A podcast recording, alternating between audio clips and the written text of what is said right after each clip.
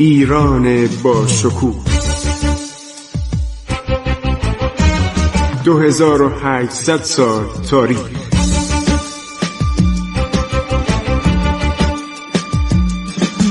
عبور از تاریخ.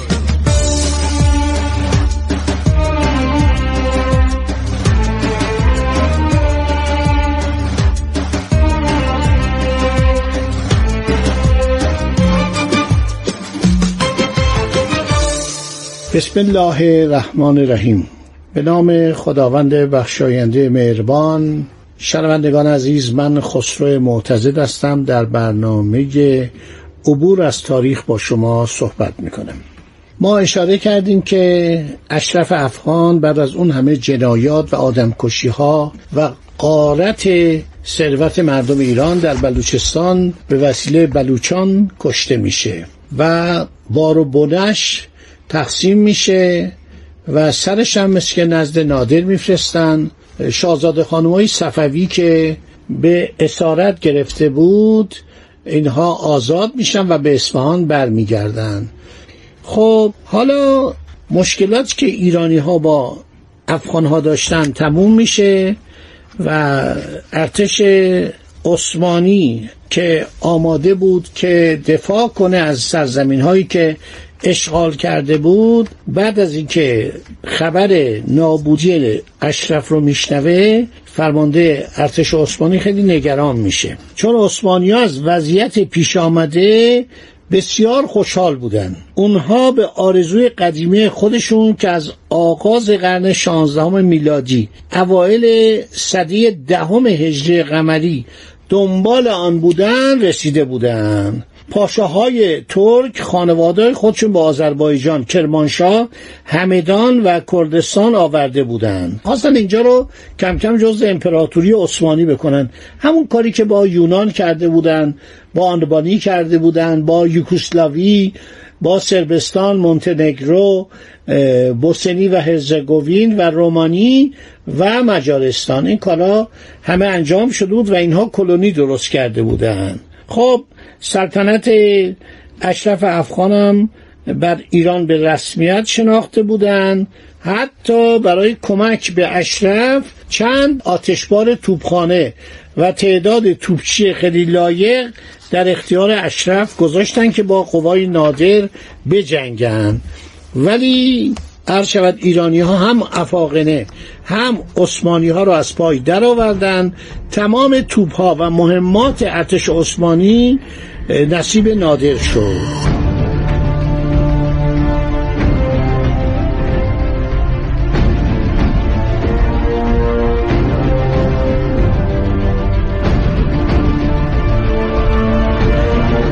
خب حالا ما باید یه کمی نگاه همونو به طرف جنوب ایران ببریم چون وقایع مهمی پیش آمده. در خلال دوران ضعف و فطرت صفویان هفت سال روزگار هرج و مرج بعدی در دو سوی خلیج فارس قبایل عرب قدرت گرفتند در هر دو کرانه مستقر شدند در ساحل ایرانی خلیج فارس ساحل شمالی خلیج فارس قبیله بودن به نام آل حوله یا هویله یا حوله که اینها با آزادی کامل سکونت اختیار کردن. آل هویله خیلی معروف هستند کاپیتان هامیلتون در سال 1715 این یک دریانورد انگلیسیه گزارش میده که ناوگان دریایی عرب از نوایی جنوب هند تا دریای سرخ حضور و فعالیت دارند قبیله قواسم در جزیره قشم استقرار پیدا کرده بودند. آل مسکور از حد فاصل بندر کنگان تا بندر لنگه رو به طور کامل در اختیار گرفته بودند. نصیرخان لاری از ایلسالاران متنفذ جنوب در حوالی بندر عباس قدرت کامل به هم رسانده بود. نوایی پسکرانه دچار ناامنی شده بود دفاتر تجاری انگلیس و هلند در اصفهان شیراز و لار تعطیل شد. مبادلات اقتصادی خلیج فارس و دریای مکران و شرق آفریقا فقط به اعراب اختصاص یافت. در سال 1717 سلطان بن سیف ثانی امام مسقط جزیره بحرین را به تصرف درآورد. اما اعراب حویله که از جانب ایران بر بحرین حکومت می‌کردن عثمانی ها رو بیرون کردند توایف مختلف عرب در خلیج فارس در اواخر سلطنت صفویان به سواحل ایران بنادر و جزایر خلیج فارس یورش آوردند قویترین آنها خوارج عمان و جواسم یا قواسم بودند که بنا به روایت کاپیتان الکسان همیلتون حتی دارای کشتی های توپدار بودند. من می‌خوام بگم چرا نادرشاه رفت دنبال تأسیس نیروی دریایی؟ برای اینکه ایران فقط نیروی زمینی داشت و در دوران صفویه تنبلی ما می‌کردیم بسنده می‌کردیم به نیروی دریایی کمپانی هند شرقی هلند و کمپانی هند شرقی انگلیس. هر وقت لازم بود اینا به ما کمک می‌کردن. هر وقت هم که لازم نبود کمک نمی‌کردن. بنابراین اختیار ایران دست کمپانی های آیک یعنی هند شرقی انگلیس و واک یعنی هند شرقی هلند بود. کشتی های توپدار داشتن. این اعراب عرض شود که جواسم و یا قواسم بر هر دو کرانه شمالی و جنوبی و مسقط عمان فرمان میراندند قبیله آل حوله به جزایر کیش بحرین دست یافته بودند معروفترین سرکردگان عرب سلطان بن سیف ثانی در مسقط بالعرب ابن همیر در عمان و شیخ جبار حوله کنگانی در بحرین بودند. افغانها در دوران اشغال اصفهان و تعدادی از شهرهای بزرگ ایران چون شیراز و کرمان و قزوین مرتکب جنایات و کشتارهای جمعی شده بودند. میلونسکی محقق روسه کنسول بوده در ایران در دوره اواخر قاجار بعدم میره لندن. خیلی اطلاعات خوبی عرض شود که داشته. او می نویسد که حتی پس از شکست خوردن در خار و ورامین و هنگام تخلیه اصفهان به دستور اشرف سه هزار تن از مشاهیر اصفهان را شربت هلاکت داده بودند. آنان زنان و اموال زیادی را هم به قارت برده بودند. خواست عمومی مردم ایران به جزا رساندن جانیان بود. نادر فرامین خطاب به حکام جنوب ایران ارسال می‌کنه همینطور به وسیله رؤسای دو نمایندگی کمپانی هند شرقی هلند هند شرقی انگلیس خواهان اون میشه که کشتی های توپدار این دو کارخانه این دو شرکت مانع فرار افغانهایی شوند که سوار بر کشتی های متعلق به اعراب مسقط و عمان و بعضی از کشتیرانان عرب که در سواحل ایران ساکن بودند می‌رفتن به طرف مسقط و عمان. حکام جنوب ایران که نمی‌تونستن این فرمان اجرا کنه چون کشتی نداشتن. دو کمپانی هم نمی‌خواستن مناسبات خودشون رو با اعراب مسقط و عمان تیره کنن. برای اینکه از ناوگان اینا میترسیدن. اینا ای از این کشتی ها اینا رو راهزنان دریایی در اختیار داشتن و حمله می‌کردن به کشتی های بازرگانی ولی مزاحم کشتی های هلندی و انگلیسی نمی شدن و گاهی بر اساس اسناد اروپایی از دو کمپانی اصلی و مهمات و هدایایی دریافت می داشتند.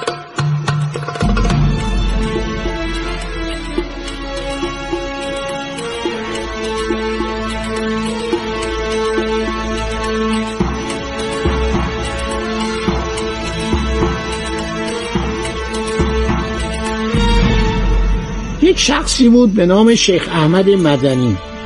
اینو هلندیا خیلی روی این کار کردن. این همین آقای ویلیام فلور یک کتابی درباره این شیخ احمد مدنی نوشته. از حدود سال 1725 برابر 1135 یعنی تقریبا دو سال بعد از سقوط اصفهان. در مناطق جنوبی کشور عده زیادی از افغانها و بلوچها و سکنه محلی را گرد خود جمع کرده حکومتی خود مختار در جنوب ایران تأسیس کرده بود. راه دریایی تنها راه نجات افغانهای متواری بود. از نایه حکومت مسقط کمک هم به متواریان می‌شد. اما در هر جا عرب با متواریان خوشرفتاری نمی کردن. هزین لایجی نوشته در آن گرم سیرات یعنی در جنوب ایران. هر روز فوج فوج از لشکرهای اشرف جدا شده راه سواحل دریا می گرفتن رایا را با ایشان همان معامله بود. یعنی میکشتنشون نابودشون می‌کردن. اما جمعی که به دریا و کشتی رسیدن بسیاری از صفائن به تقدیر ایزدی غرق شده خلق انبو به دریا فرو رفتن. اینا سوال این کشتی هایی می شدن که در ساحل دریای مکران یا عمان بود ولی حزین میگه این نفرین بود. نفرین مردم ایران بود که کشتی اینا غرق می شدن چون کشتیاشون سست بود کشتی حسابی نبود. خلقی انبو به دریا فرو رفتن. معدودی از ایشان به سواحل لحسا و عمان و نوایی سند افتادن شیخ بنی خالد که صاحب لحسا بود ایشان را گرفته امر به قتل نمود.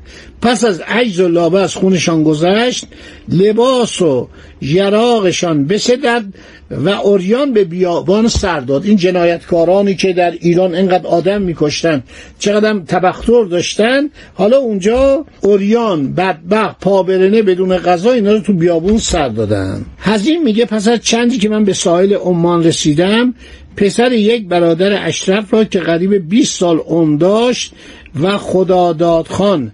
حاکم لار را که از عمرای بزرگ افغان ها بود در شهر مسخط بدیدم. هر دو مشک آبی بر دوش گرفته آب به خانه ها می بردن. ایشان را طلبیده سخنان پرسیدم و سرورخان نامی نیز از عمرای ایشان در آنجا بود. گفتم شغلتون چیه؟ گفته به مزدوری کار گل می‌کنیم. انتقال چندین هزار افغانی متواری از کرانهای شمالی به کرانهای جنوبی خلیج فارس از راه دریا با نظر مساعد و حمایت سلطان مسقط همراه بود. افغانها در مسقط عمان وضع خوبی نداشتند روزگار میگذراندند. این قوانین افغانی که ایرانیا رو دسته دسته میکشتن. سه هزار نفر محمود کش سه هزار نفر اشرف افغان کش هر زمان اینا شکست میخوردن می‌رفتن سراغ مردم غیر نظامی بیدفاع اصفهان. سر میبریدن. دو کمپانی هلندی و انگلیسی تلاشی برای بازرسی کشتی ها و کرجی های حامل متواریان نمی کردن درخواست های تحماسب قلی خان یعنی نادر رو پشت گوش بیانداختن نادر اینجاست که به فکر نیروی دریایی میفته میگه چطور ما باید دست توسل به سوی این هلندیا و انگلیسی ها دراز کنیم؟ اینا هم زد و بند دارن. گاهی به این به اصطلاح خوارج اسلحه میرسوندن که کشتی های تجاری انگلستان و هلند رو مزاحمشون نشن.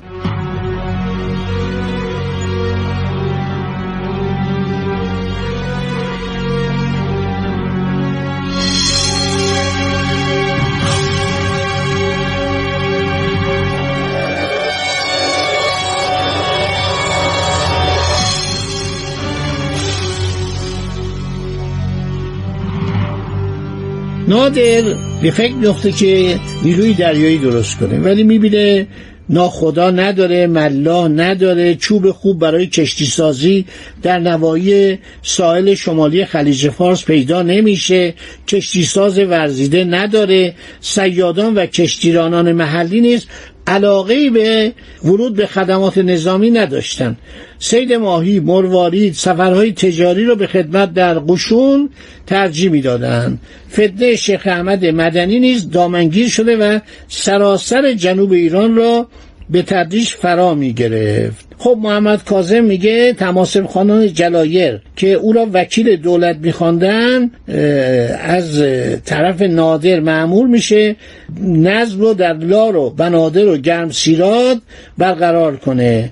وی لارستان و بندر کنگو بندر عباس رو به اطاعت دولت در میاره و یکصد هزار تومان مالیات مداخل قراب ها. قراب یعنی کشتی. و کشتی های کوچک بادبانی و کشتی های تجاری رو وصول می‌کنه. خیلی مبلغ قابل توجهی بوده. هر شود که مردمانی از ولایات و ایالات اشغال شده ایران به دست عثمانی ها در این موقع نمایندگانی میفرستند به شیراز. تقاضای استخلاص سرزمین های خود رو از سلطه اشغالگران عثمانی می‌کنند. محمد تقیخان شیرازی نامی بود امور مالیات و استیفای فارس بر عهده او بود. نادر این شخص رو می‌شناسه این نقش مهمی در آینده ایران بازی می‌کنه. امور مالیات ها و دیوان فارس رو به وی محول می‌کنه و بعد این میگه قربان من می‌تونم. آشنایانی دارم در تنگستان در سواحل خلیج فارس که برای شما بیان و نیروی دریایی درست کنن. ما می توانیم از این هلندیا و انگلیسی ها بی نیاز بشیم. خب دوستان تا اینجا رو داشته باشید که بعد نادرشاه یا تماسب قلی خان از دولت روسیه خواهان بازپس گرفتن ایالات و ولایات ساحلی دریای کاسبی یا دریای خزر از قفقاز تا گیلان میشه. با اینا مکاتبه می‌کنه و همینطور با عثمانی ها باقی ماجرا رو در برنامه بعدی به عرض شما عزیزان خواهم رسان. عبور از تاریخ.